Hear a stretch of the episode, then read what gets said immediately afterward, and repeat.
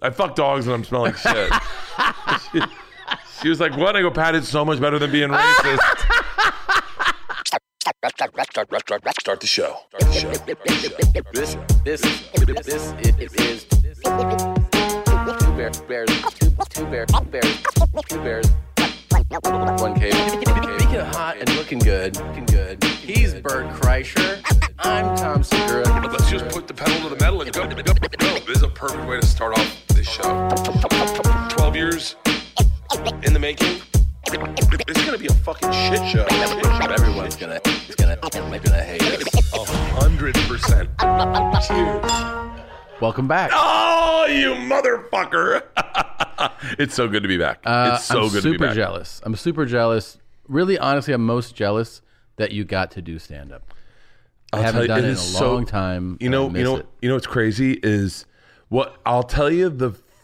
The coolest thing about being back on stage is all the fucked up thoughts that we've been having while in quarantine that you're afraid to tweet because you're afraid it's going to come out wrong. Yeah. You get to just take them on stage and you forgot, oh, this is the medium I work at. It is so much fun. Do you remember the Confederate statues joke I told you that we edited out? I forget it. Actually. Yeah, I hope we edited it out.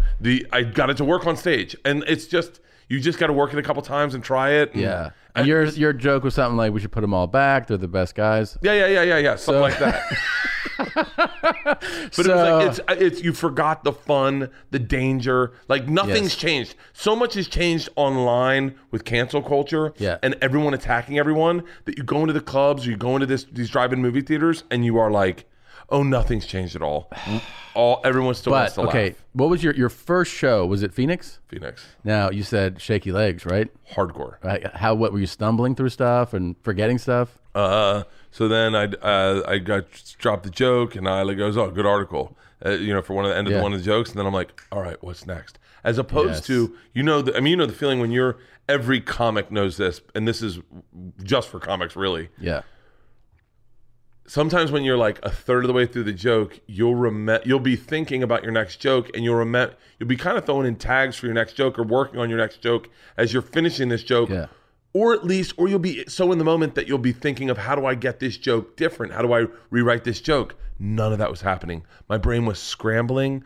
It looked like a secretary with her hair up in a bun and pencils in it with papers all everywhere, going like, how do I? Okay, hold on. We got a big black dick. Big black dick. How do we get out of this?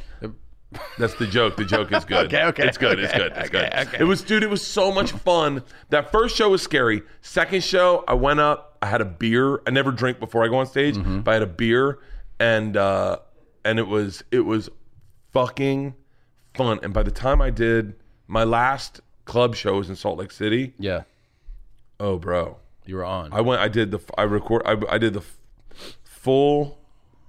an hour and 40. Jesus. And the first 30 minutes was just all improv. Just, where you're really in the moment and you're writing. And I kept thinking, I'm not getting this again. I'm not getting it again ever. For a year, I won't go back to clubs probably. Right. But those theaters, those drive-in movie theaters are such a crazy experience. That is, man. That's so cool. Most people won't have that experience. I told you, man, I really want you to do it because I want to do some with you because I think you would be overwhelmed by it.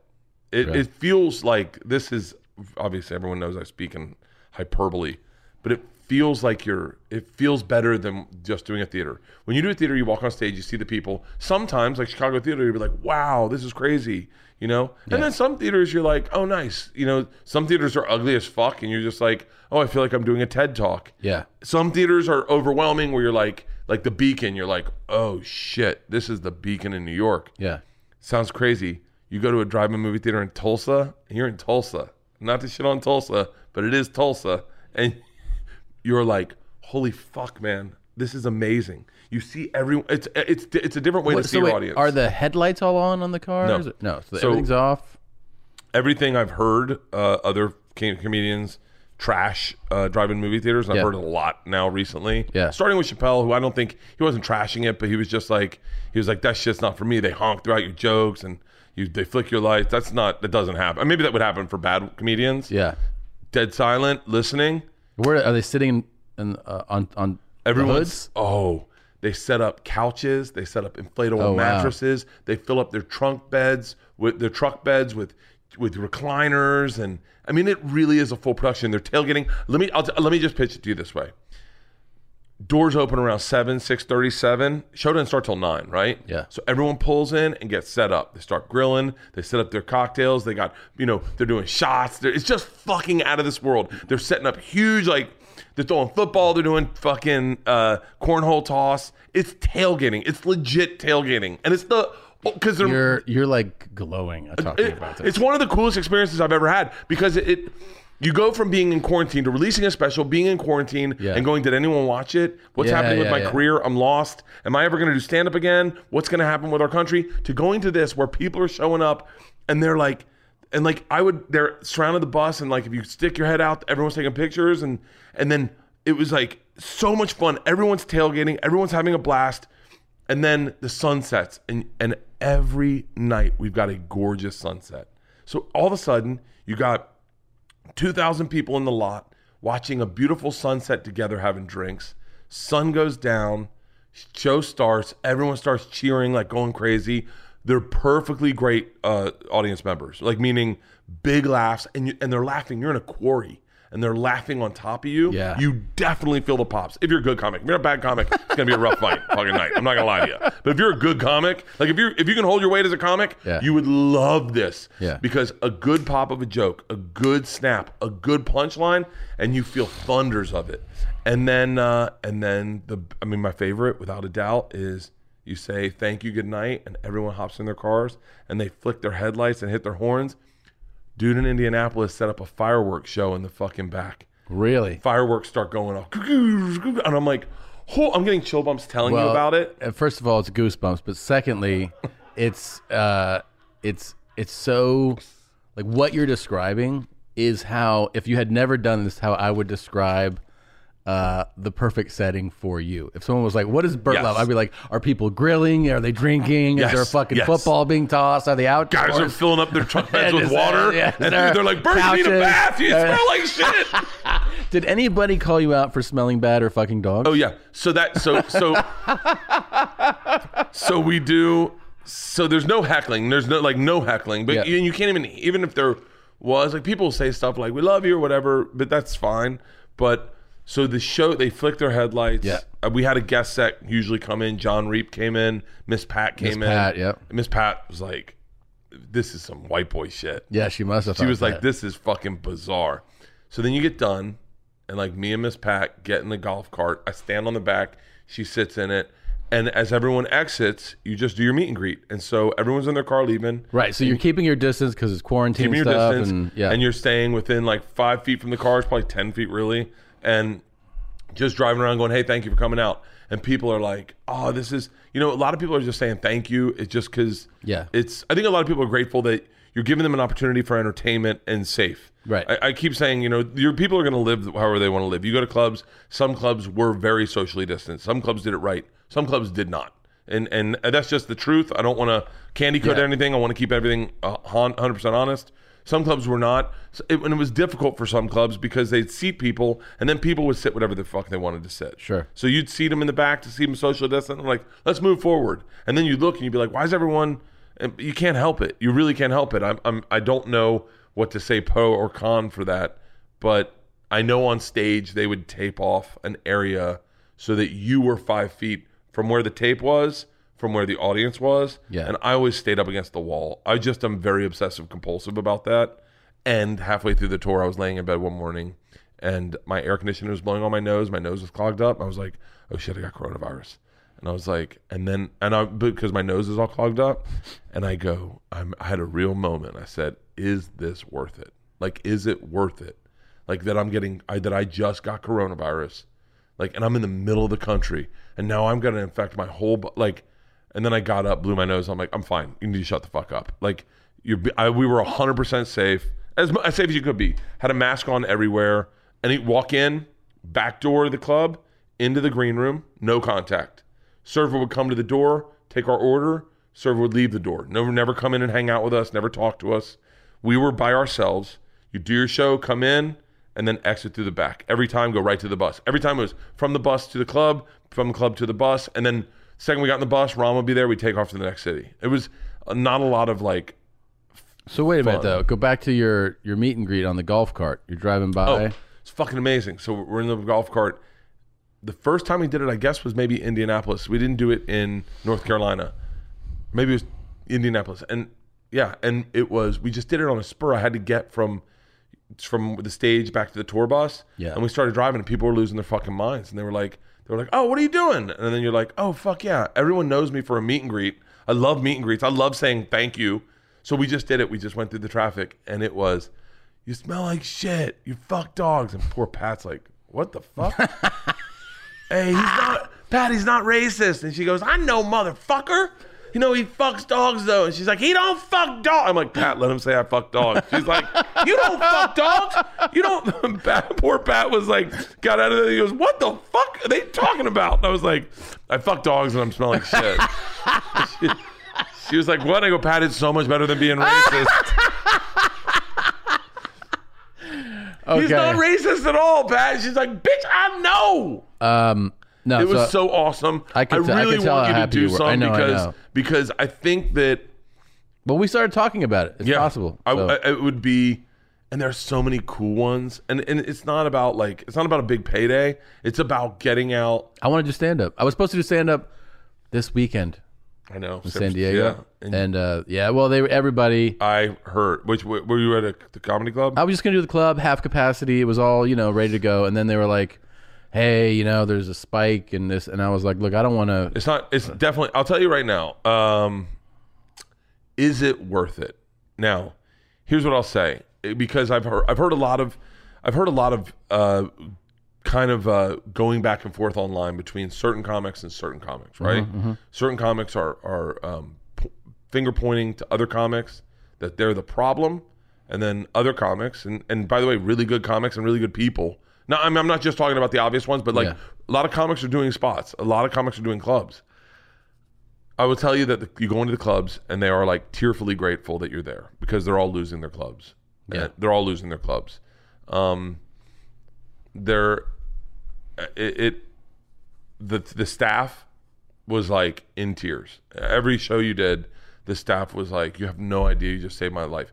The staff that I had, and this is a little sappy, but like the staff I had, so for the drive-ins are a little complicated. I have to travel with a production crew as well that I pay for. So I travel with the production crew to set up the stage, film the show so they can go on the drive-ins. So these are all like production people. Every single one of them took a solid fucking minute out of their day at one point throughout this thing, socially distanced, because they're all in masks and gloves the whole time. Yeah. And they were like, hey, I just want to thank you. Like, I'm not losing my house now. Like, people need to work. And that is what half of America is saying is, you can't stop me from working. Of course. And then some people in Hollywood are like, no, you're spreading the virus. Some people everywhere all over the country. So it is a weird juxtaposition of going like, I definitely don't want to bring people together to get people sick at all. That is not my... And when you went into clubs where it was oversold, I was definitely frustrated and a little upset going, I had a deal with you. And then you look at some clubs and they're just like, hey man, we're fucking losing our ass. We're just trying to keep our head above water. Yeah. It's a weird, and you're not going to stop an American. An American's going to do what the fuck they want to do. And a lot of people do not respect this virus. That is the truth. That's the truth. And I'm really like sympathetic to people who, we all need to work. Like, we all need to work. So there are comics losing their houses right now. There are comics losing their apartments. There are comics with overheads that they can't afford. And I'm not saying like frivolous overheads. There are comics that are supporting their mom or supporting a loved one because they were making money at a certain time and they're losing what they have. And I think they should work too. I'm telling you, I just wish I could figure out a way to make this drive-in movie theater more cost effective, because I could set up a fucking tour for everyone and just go, let's bring you everyone on the road, let's make everyone money, let's get everyone back on the floor. I wish that listen, the clubs are so much more fun than the drive-ins. Meaning stand-up wise, to be that intimate with, like, I'll tell you, Des Moines, Alicia did it perfect. She pulled out all the fucking tables and then placed them socially distant. It was like probably the best one I'd done. Birmingham, everyone was great. I'm not shitting on anyone, but I'll just tell you the ones that stood out. Did you do Huntsville? Stardome. Oh, you did Stardome. Stardome. I walked in. I was like, Alabama. If anyone was going to be sitting on each other's shoulders, I thought it'd be you fucking animals. Yeah. And they were like, nah, bro. No. No. They were wearing masks. Dude, taking people's temperatures. Like, yeah. That was the good one. Like, we did Oklahoma City. They took everyone's temperature going in. And you're like, oh, that makes me feel comfortable. Yeah. You know, like, so there are ways to do it. If you follow the rules, and I got to be honest with you, if you're a comic, and this is the end of this, we won't need to talk. If you're a comic, you need to dictate to the club how you want it to be handled. And this is what you want. You want that first row of seats pulled out entirely and pushed back so it's the second row seats. You want them, if they can, to remove tables. And more importantly, you want that path to the stage to be widened, because you cannot stop just lunatics from just jumping out of their seat. And I was in San Antonio, laugh out loud, and I get to the stage fine, and I'm coming off. And a guy comes up and gives me a big hug and just right in my face, I fucking love you, bro. I'm like, right in your mouth. You just fucking corona raped me. Like, yeah. How dare you? Like, and I got back and I'm like, you know, I was so angry because I was like, I've been fucking perfect. I've been perfect with no contact. And then this guy just spits in my face. And here's the thing. It's like, you know he does that to everybody. Of course. Like, you know he's been doing that to a lot of people. Yeah. You're not the first guy. So then immediately the next morning I woke up with my nose and I was like, I got fucking coronavirus. And then Shane's like, you don't get it the next day, Bert. And I was like, oh, really? And he was like, it takes a couple days. And I was like, oh, okay, cool, fuck it. But yeah, it was crazy. It was crazy. Well, look, I want to jump ahead to something else that's really fascinating, I think. You told me on a phone call that's in my driving vlog, the one that I put up, it's a story. It's the one that has the Model Y Tesla. So I was on the phone with you because I was asking you about when they used to say that you used to shit on the beds and vomit all over the walls at the comedy condos. And you were like, that wasn't me, but I don't know how this... We talked about it. Yeah. And then out of nowhere, you dropped that you've been wiping your ass barehanded with your finger. Yeah. Not all the time, but it's been happening. But... How did that start? Well, it started with the fact that I've been washing my hands a lot lately. You have been. Yeah, and so like because of on that tour, I wash my hands nonstop, sanitize nonstop. I'm like, my hands have never been so clean. I'm with you there. Normally, I'm not a hand washer at all. Like I've never really been a hand washer at all. Yeah. Ever since coronavirus, I'm washing my hands a lot. Okay. So I'm a little more cool doing dirty shit with my hands. So I go, oh, because you clean them so much, right? So I'm sitting in. I'm in New Orleans on a toilet. On a toilet at an RV park. Okay. And you took a shit. And I take a shit. And I'm with you so far. I look for toilet paper and there's no toilet paper. Okay. I'm in my running shorts and a visor. That's it. And I'm like, okay. I was like, all right, well, I just put on these clean running shorts. I plan on going on a jog. I don't have anything. And there's a sink real close. I actually had my arm on the sink as I was shitting. Yeah. And I went...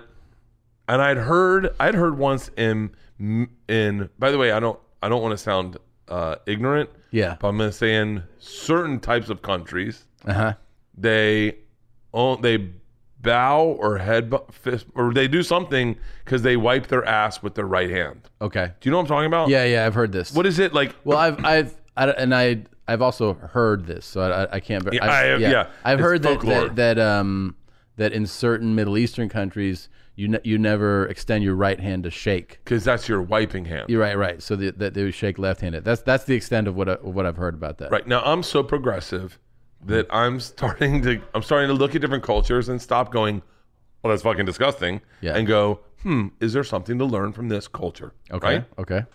So I'm sitting there and I'm going, well, they wipe their ass in the Middle East with their fucking fingers. Uh-huh. I go, it's got to be. Effective. I bet it's got to be pretty effective. Yeah. So I just turn on the sink and I grab the thing and I go down and it's not that dirty and I just give a little scrub like I'm trying to get into a girl's asshole. Yeah. Do you remember that move where you're like, I'm just playing. Yeah, I'm just playing. Yeah. You're just toying with the outside a little bit. Yeah. I'm just surveying the property. Right. I haven't explored yet. Right. Do you like it? Yeah. And this is Lewis, and then Clark comes over, and he's like, "Wait, or what are we doing? Are we gonna? Where's Sacagawea?" So, but you do feel a little bit of You feel a little mud, right? A little bit. So I didn't this time. I didn't at all. Okay. I was like, okay. So I kind of wipe, and then I look at my finger, and there's nothing on it. Wait, do you wipe between your legs? It hasn't even gotten bad yet. Oh yeah, I wipe from the front. You don't go behind and wipe up? No, because I'm fucking not a gorilla. I fucking go from the front. That's all. I'm an adult. I go from the front. So I go from the front. I wipe a little bit. And by the way, I know I'm about to get fucking lit up from wiping from the front. I don't know why I wipe from the front. I'll tell you this. Let's not lose track of this. I was blown away, and I mean completely blown away, at the amount of people that were like, yeah, I brush after breakfast. Yeah. And they don't wake up and brush their teeth. Blown away. I literally thought it would be like everybody and then you. Did you see what Georgia said? No. On my stories? She goes, I'm doing the stories, and I go, hey guys, I just woke up and I'm about to have my coffee, and then I'm gonna eat, and I'm gonna brush my teeth. And Georgia goes, oh, gross. You don't brush your teeth when you get out of bed? And I go, no. And I go, have you brushed your teeth? And she goes, no. I said, what are you doing? She goes, I'm gonna eat something. And then I go, and then what? She goes, and then I have like something to drink, and then I'll brush my teeth. I go, that's what I just fucking said. But I think it was fucking my favorite one. By the way, I am not calling her out at all. At all. Who? I'm not. I want to read it to you because I want to make sure I'm very clear with this. Okay. This is my favorite one, and I love this person. I've been following her hardcore all through quarantine. You ready? Mm-hmm. Is your beer fridge feeling a little empty? DoorDash is your door to beer without the run. Whatever drink you're in the mood for, they've got you.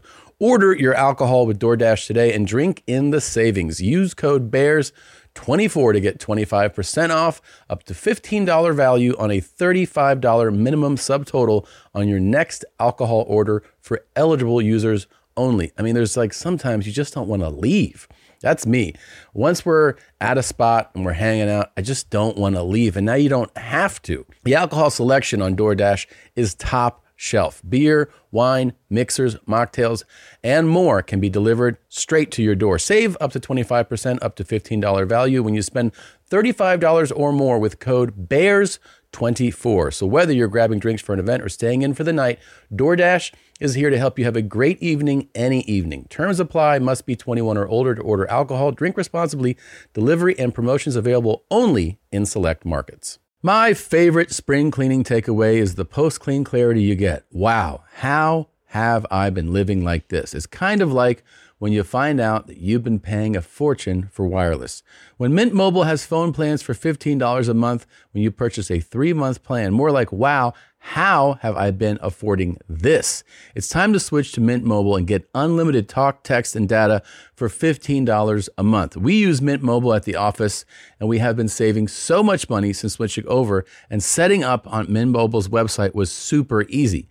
To get this new customer offer and your new 3-month unlimited wireless plan for just $15 a month, go to mintmobile.com/bears. That's mintmobile.com/bears. Cut your wireless bill to $15 a month at mintmobile.com/bears. $45 upfront payment required, equivalent to $15 per month. New customers on first 3 months plan only. Speed slower above 40 gigabytes on unlimited plan. Additional taxes, fees, and restrictions apply. See Mint Mobile for details.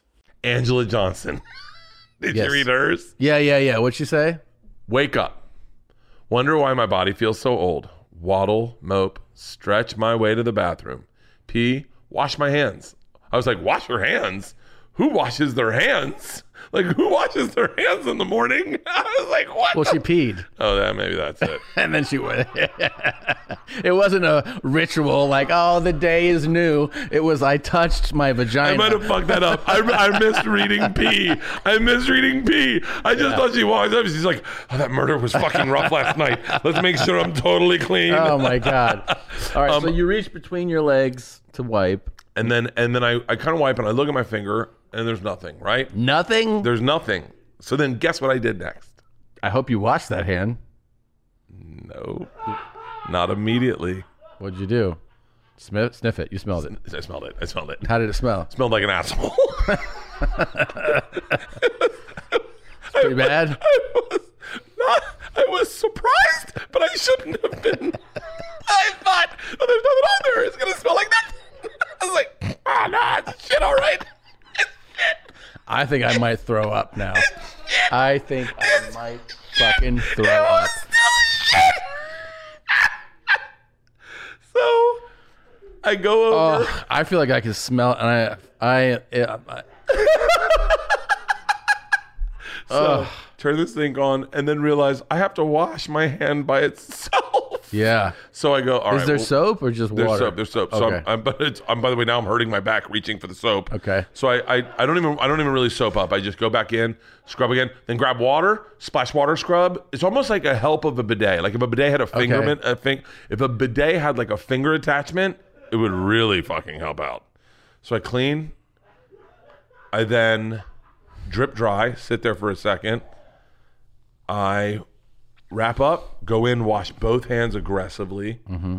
And then I just kind of sit there with it, like walk around. I'm like, I feel good. Yeah. And I was like, that actually might be one of the best wipes I've ever had, because what you're finding a lot in these truck stops and RV parks is one-ply toilet paper. Right. It's this shitty toilet paper. It leaves your asshole raw. And then I'm going. I want to leap ahead, though. Okay. Did you do the tactic again with a messier brown? So it worked so well the first time, I thought, yeah, I think I might have just found a cheat code. Yeah. Like, remember when I told you I spit in my toilet paper to wipe my ass? Yes. That is like fucking, what is that? An Alabama wet wipe? Yeah, I've done that. I've done that a bunch. Those are the best. I remember telling someone about that, and he was like, what the fuck? No, that's definitely, especially like. Yeah. And if you haven't done it, you're fucked. If you're in fucked. Public, if you're like in an airport bathroom, it's a lifesaver. If you don't have 100%. Yeah. So, so then I shit again, and I'm like, where are you this time? I think I'm at a comedy club. Okay. And there is toilet paper, but I go, I got a new tactic. Yeah. So I go, and the second I go down, I feel what could only be called the top of a frappuccino, like the whipping of a frappuccino down there, and I'm like, this is more than I planned on. Fuck. I was like, but I'm already in it, and I'm like, I can't just go abort. Yeah. Because now I got, and then I'm like. So are you doing like three pulls? No, I just got one finger, middle finger, and I go in and I go, and my first thought is, Tom, is where do I put this? Like, I can't put it in the fucking sink. Oh, you can't take a fucking finger full of shit into the sink. And then I'm like, I gotta flick it. I'm like, how am I gonna flick it? I'm like, oh my God, I'm in trouble. I'm in real trouble right now. So I'm like, God, this is not work. I don't know how they do this in the Middle East. I wish I could just call a friend and be like, Ahmed, how do you fucking wipe your ass when there's too much shit? So I just kind of go, all right. So I hammer it, and then I rinse it, and I'm like, I'm back to toilet paper. And this is after I talk to you. I think what it is, I think it's a good tactic. Here's what I think is a good tactic. Are you going to do it more? Here's where I will apply this. Okay. So, like for 2 days, I think it's hemorrhoids, but I'm not sure. But like my asshole's been extremely itchy. So sometimes with the cheap toilet papers, you will get like little dingleberry toilet papers in your hair. And so where that tactic works good is you've wiped, you're clean, and now you get some water and go down and just scrub the area. Yeah. And then wash your hands. Right. I'm not done with it, but I haven't perfected it. I'm so glad you're not done with it, because I'd love to hear where it goes. By the way, this is totally acceptable. I would argue Joe Coy was raised to do this. Let's call him and find out. He was raised to do that? I don't do all my research. I half listen to a story and then apply what I find. Yeah. Let's see what Joe Coy says. But I'm pretty certain that Joe Coy has a bowl of water next to his... Yeah, yes, I know about this. And he wipes his ass with his finger and uses the bowl of water. And by the way, if he does, then you can erase all your comments that you just put that I'm a fucking lunatic and go, actually, you know what? Bert is progressive. I'm so fucking progressive. I've been progressive my whole life. I've always been on the right side of history. I'll prove it. By the way, I tried calling Joe Coy because I was getting my blood taken, and the first thing a nurse says, "You're a comedian. Do you know Joe Coy?" Yeah. I was like, "Let me call him. I'll FaceTime him," and he didn't answer. Yeah. He's having a fucking blast. With what? He's in. I think he's in. I don't know. I shouldn't say anything. He never answers my phone calls. What do you think that means? Maybe he changed his number. Is he on the road? No. He's in. He should do fucking drive-ins. Oh yeah, I'm telling you, there's so many guys that would love it. There's so many guys that would really enjoy it. I'm I would be excited to take you out there, and then I want to get you a Pope-mobile. Yeah. So you can do a meet and greet. That'd be fun. That would be fun as fuck. Let me tell you. So we have to just address that it basically, I don't know, went viral, the Kool-Aid thing. It was such a... Yeah, who fucking saw that coming? Oh, my God. I didn't expect the moment to happen. It was obviously like a very organic thing. And then everybody... I mean, I was texted and called by so many people... Like, not just comedians and people that I've met, people relate, like my dad's friend who, you know, like some retiree in fucking North Florida was like hitting, like my dad was like, I gave him your number. He watched the Kool-Aid thing. I'm like, what? So like everybody started like hitting me up about it. And it just made a lot of people, it made me laugh to rewatch it. I watched it. I watched it the day it came out because I remember laughing that hard when we did it, and I watched it the day it came out, and I couldn't. And just you laughing made me laugh, and I'm laughing with it. Yeah. And then throughout the tour, I would see people on the bus watching it and just laughing with it. Yeah. And I go, "What do you?" And they go, "I don't even know what he's saying." That's I know. I saw it got picked up by so many places, like you know, blogs and. I saw Barstool retweeted it. Everybody like you know talking about these just two people laughing hysterically. Then I got hit up so much about it that you know I have something to show you, right? So we'll do it one by one. Oh, I forget you do this. One by one, okay? So what's first, a one by one? Oh, just because there's like more than one item. Okay, so. Okay. All right. So, and by the way, I'm a little shocked that Kool-Aid has not reached out. I am too. They have not gotten this much heat. Can I tell you why I think they haven't reached out? Because I'm mocking the fact that you drank it. Like... I'm like, you're going to die. And they're like, wait a minute. We don't want to fucking. Do you know in this whole process that randomly I got Milk Duds trending? No. So I put out, so like we're on the tour. So you know Spokane and Tacoma? Yeah. Those clubs, and they have all the candy in the thing. Yeah, and I saw you do like, which is your favorite candy? Yeah, what's your favorite? What's your top five? What would you pick? And then what's the one you would never take? Right. And so I put my top five, very respectable list, starting with Heath. Snickers, you know, very good list. Reese's Peanut Butter Cups was number one, I think. And then I said, what's your never? And I put Milk Duds. And I was like, they're just, first of all, they pull out brackets. It's just a nightmare. They're a nightmare. And then all of a sudden, everyone started trashing Milk Duds, right? And they got trending. And it started trending. And then Milk Duds, Hershey's got fucking, was like, what the fuck? So they started tweeting at me like, you're talking shit about milk, but it's, you know, it's one, by the way, shout out to the one guy who kind of pussied out of this fight, but you know, one guy runs their social media and he was like, I see an opportunity. Let's light them up.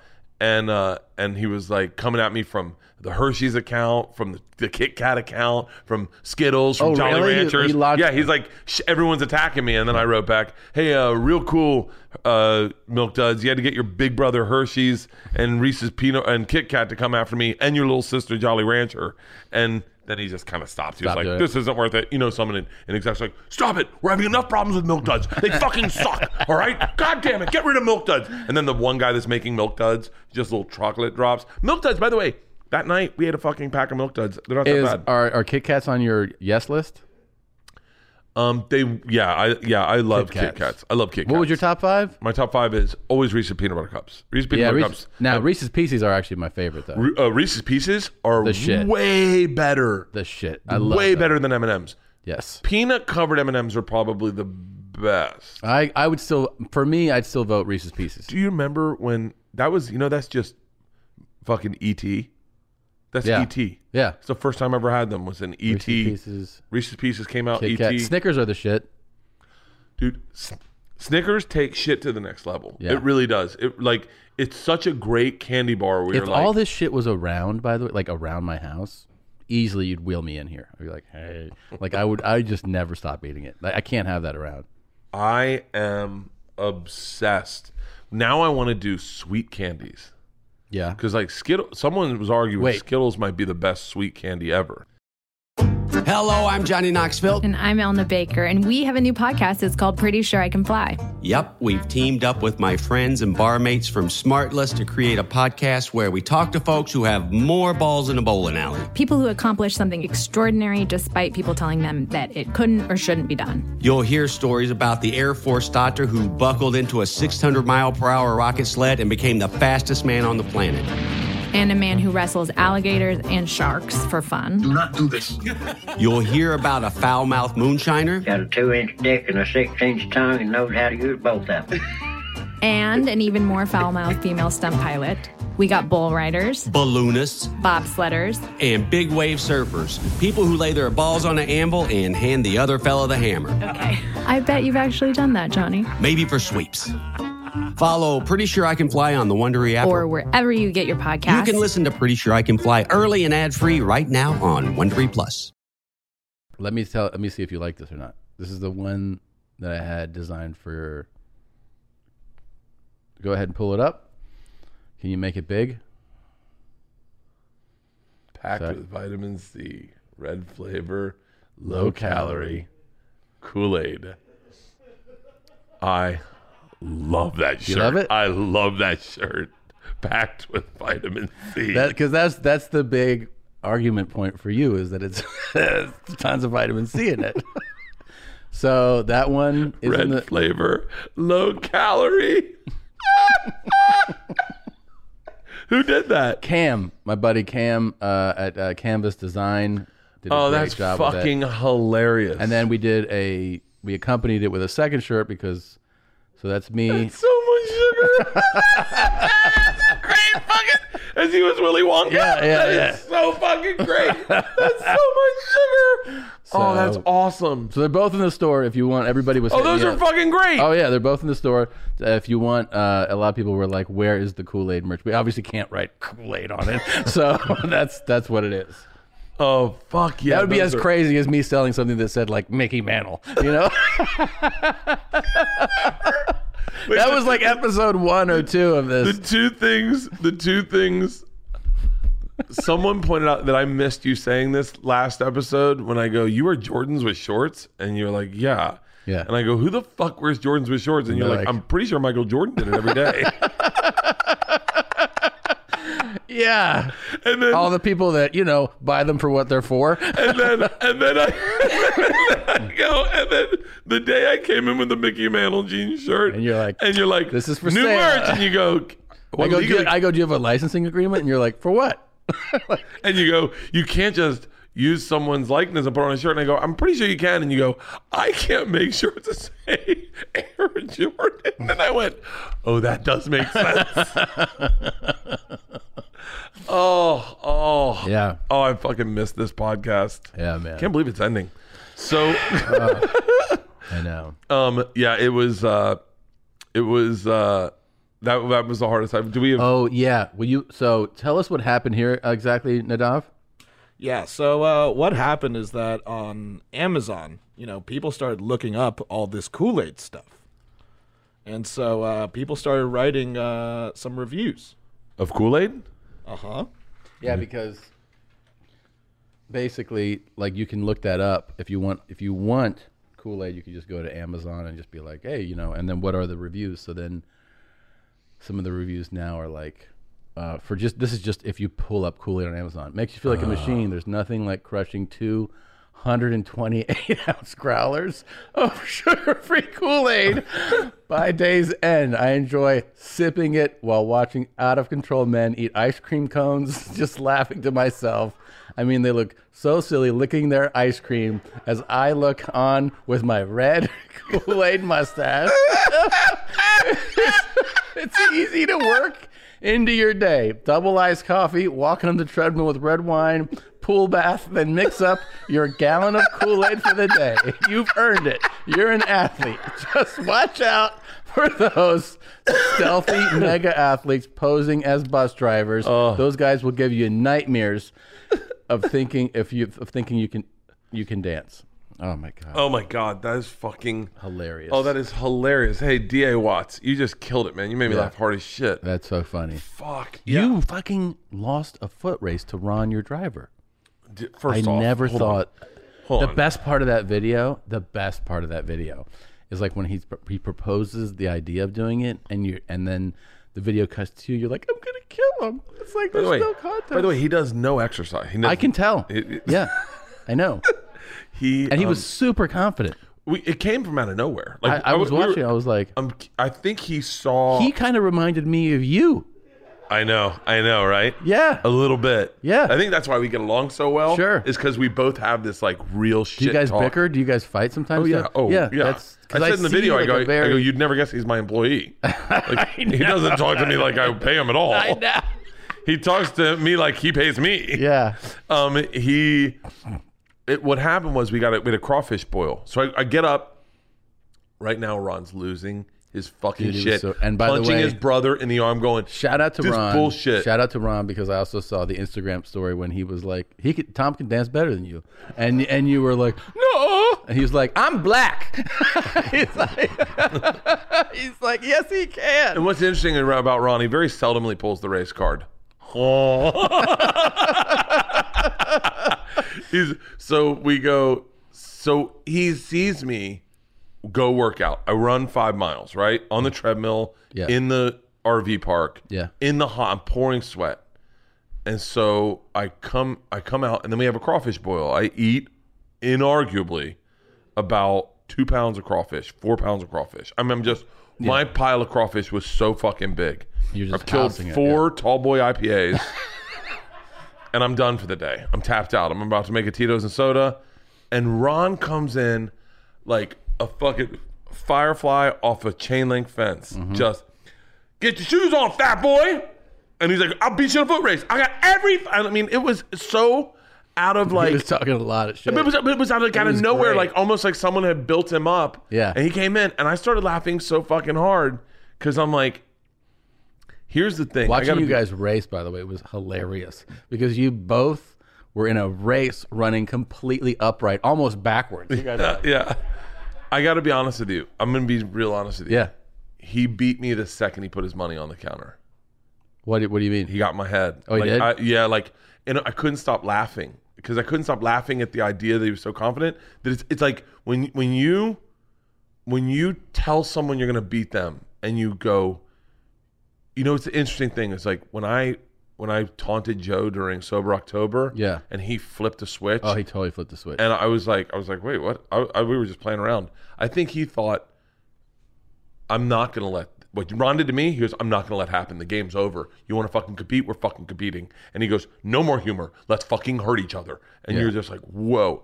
When Ron put his money on the thing, I was like, that's his money. That's $1,000. A lot. Like, how the fuck? And I was like, I think he might be able to beat me. Like, I think there's something I don't know about this. The doubt crept in your head.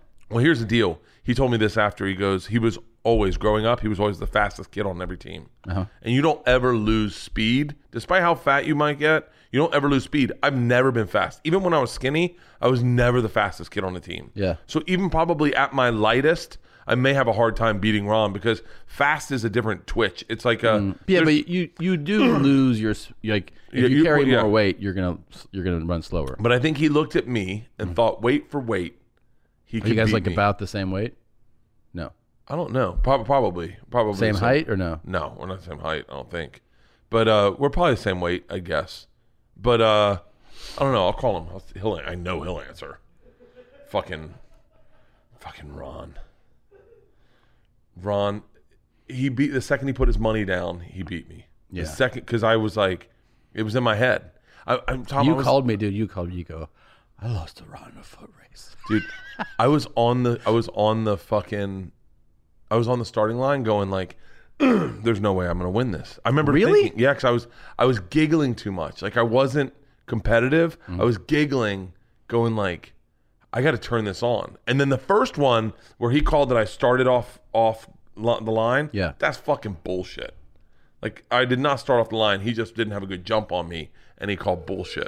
Ron's always going to load the race so that he's going to set up the cars. He'll never going to race you in some shit he can't win in. Okay. Like, you're never going to be like he's like, let's go one-on-one basketball. I'm like, what's up, birdie boy? Hey, we're talking about the foot race. I'm doing Two Bears, One Cave with Tom. Yeah, okay. What's up, Ron? What's going on, Tom? How you doing, man? Hey, man, I'm happy now. We're talking about how you smoked big old Bert in that race. And he think he won a rematch, and he think he gonna win. And I started a weight loss. Oh, really? Yes, sir. Wait, when was that? Was that the cheeseburger with the poblano on it with the onion rings?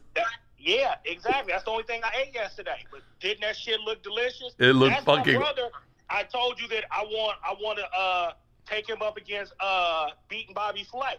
Okay. He can cook. That looked good. So, wait, Ron, how much do you weigh now? I think about 240, 242. Yeah, we're the same weight. We're the exact same weight. Okay. I'm trying to get down to about between 220, maybe 215. Oh, I want to drop about 25 pounds. That's my dream. Ron, that's my dream weight. We can do it together. Fuck yeah, we can. I want in on that rematch. I want to bet on the rematch. No. Look, Ron, this is what I said. And tell me if you think you're right. I'm right on this.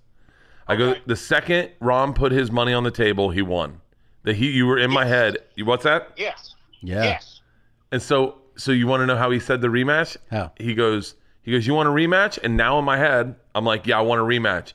And he goes, and this is when he won the second time. He goes, we'll do it in front of your house so I can beat you in front of your kids. Oh, my God.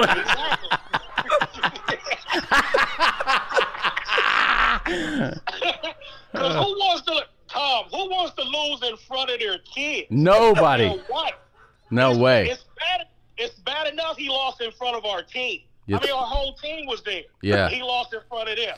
But then to lose again in front of his wife and kids, it'd be over. It'd be over. What was your gamemanship? Because you got to admit, I did not start this. You started it. What was your? I don't even remember how we got started in the bus. Honest, that day, I really don't. God. But it was just the fact that you really thought you were gonna beat me. Yeah, I did. You thought you were gonna beat me. And see, it's one thing you gotta learn about me. When I put money on the line, I know I'm gonna win. Wait, Ron, who would win between you and Bert 1-on-1 basketball? Oh, I'd kill him. I'd murder him. Because I'd murder him, Tom. Because he was saying he'd probably be better off if we did baseball. I don't know if I got my swing anymore, but I played high school baseball. He said Ron thinks he could beat me in basketball 1-on-1. Okay, I would bet my ridiculous salary, 2 weeks salary, that I would beat him in basketball, hands down. We can play the 10, we can play the 5. Make it easier on yourself. Because if you don't score every time you get the ball, it's a wrap. How about I'll give you the ball first, See, this is how he wins. He's already in your fucking head. How about now? Bert thinks he's like a gracious swimmer. Could you beat him in swimming? No. You know what? I think I give him a run for his money, and I think he would agree with it after watching me swim in Utah.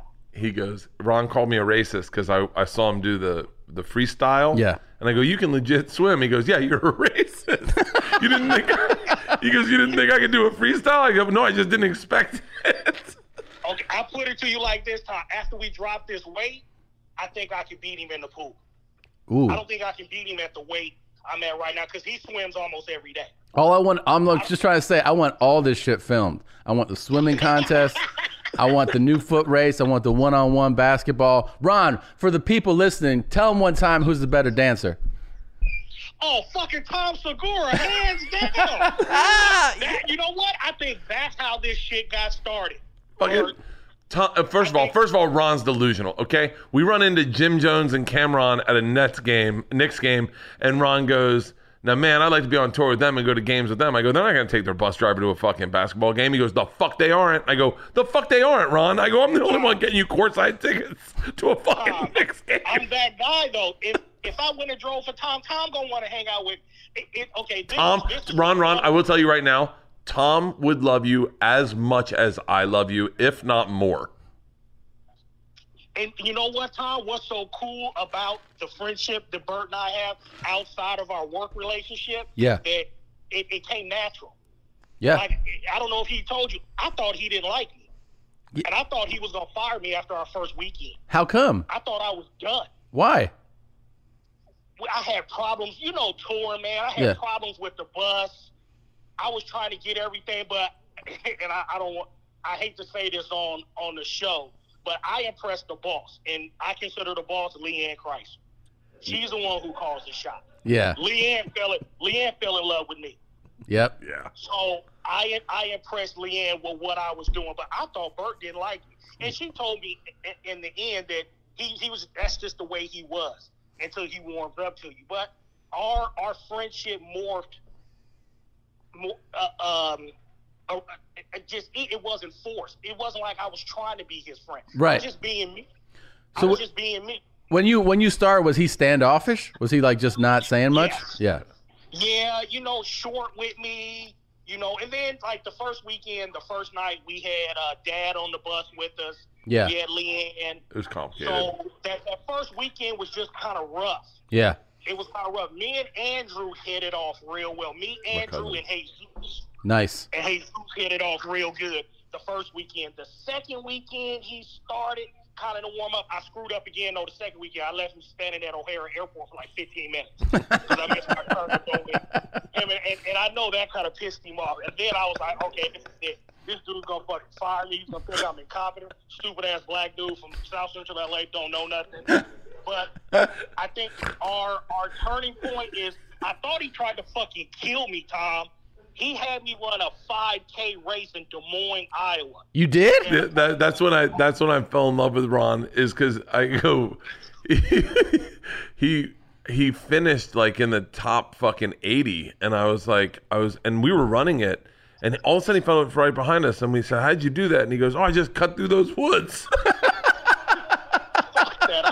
Dude, I had deer running in front of me and shit, Tom, just scared the shit out of me. I said, what the hell am I doing with these dudes? 3 white guys and a black guy in Des Moines, Iowa. Ron's got trying to set me up. Ron's running a 5K in Jordans with a towel over his shoulder, just spitting game at fat white chicks who aren't running either.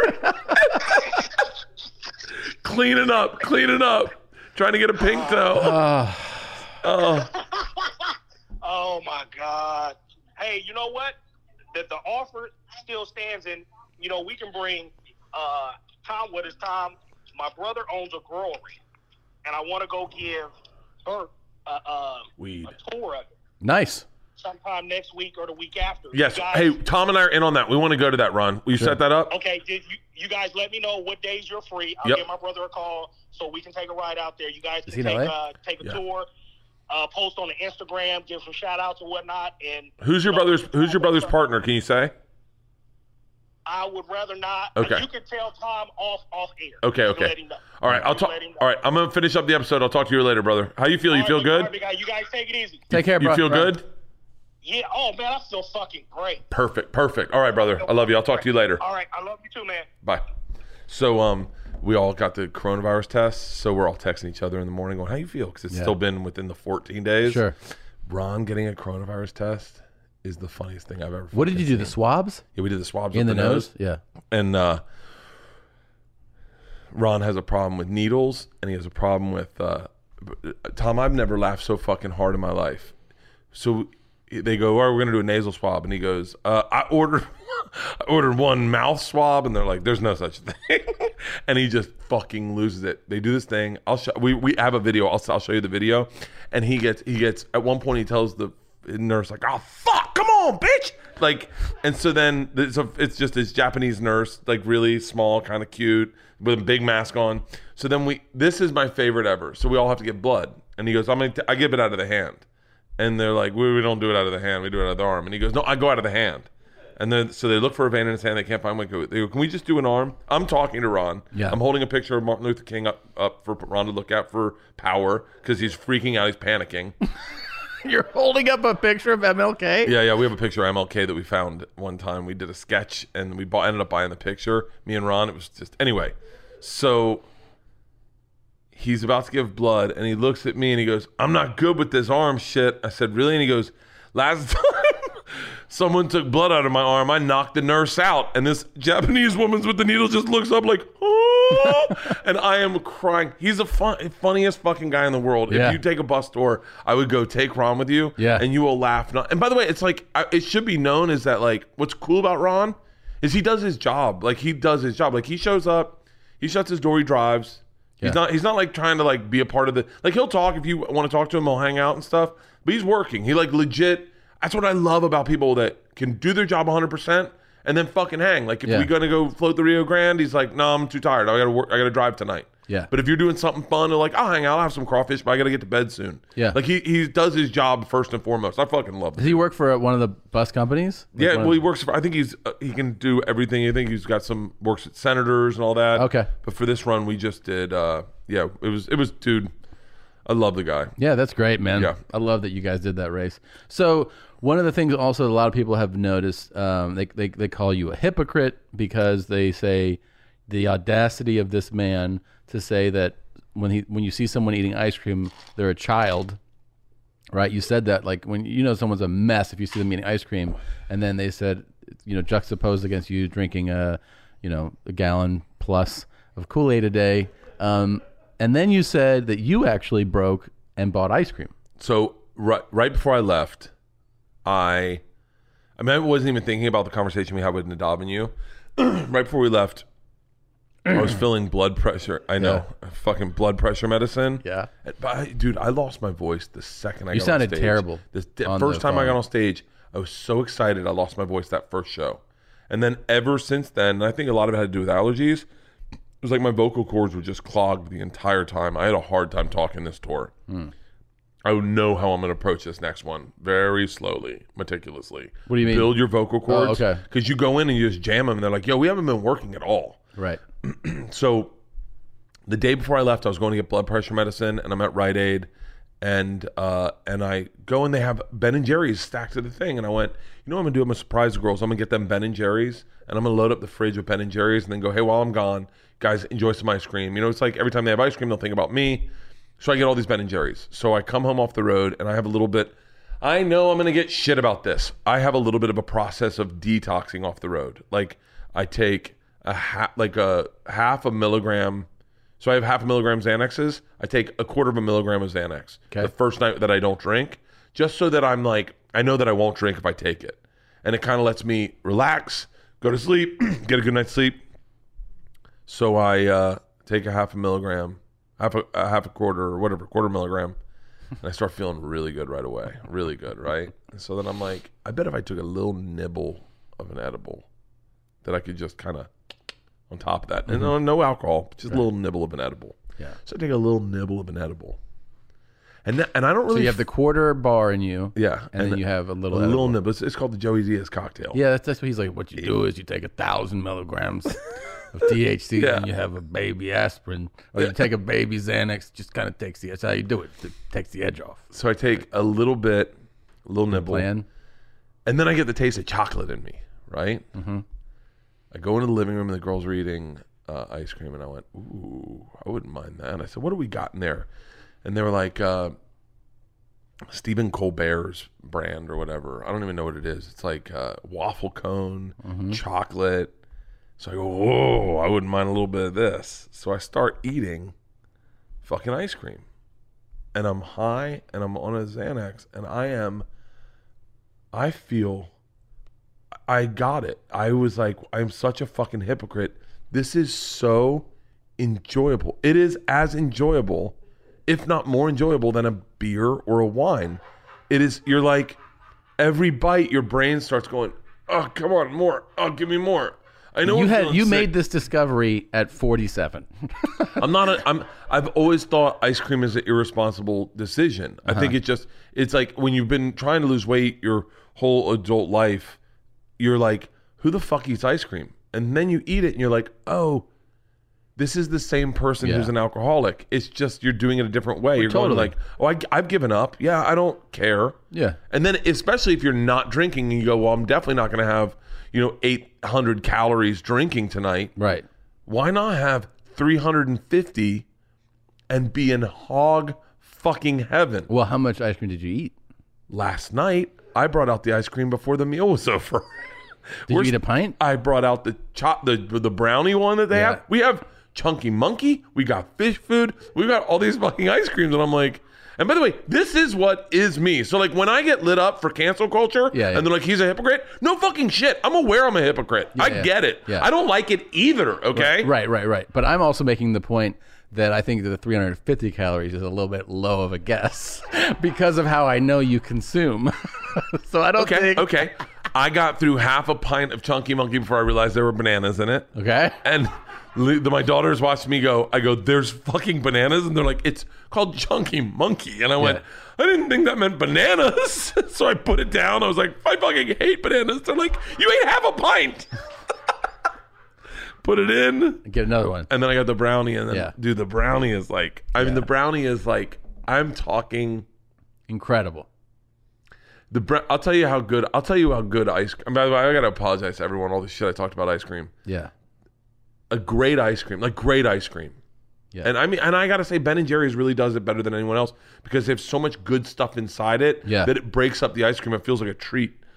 Ben and Jerry's. It's 350 calories for half a pint of the chocolate brownie one I was looking at. A quarter of a pint. It's a quarter of a pint. Yeah. I thought that math didn't work out because it says 1,200 calories for the whole pint. Yeah. So I... by the way, so breaking news, everybody. Bert likes ice cream. Who would have thought the guy that loves Kool-Aid likes ice cream also? The guy that ranks his top 4 or 5 chocolate bars. I'm just looking forward to the time we come in here and you go, I did something. You're like, what? You're like, I ate a gallon of ice cream last night. I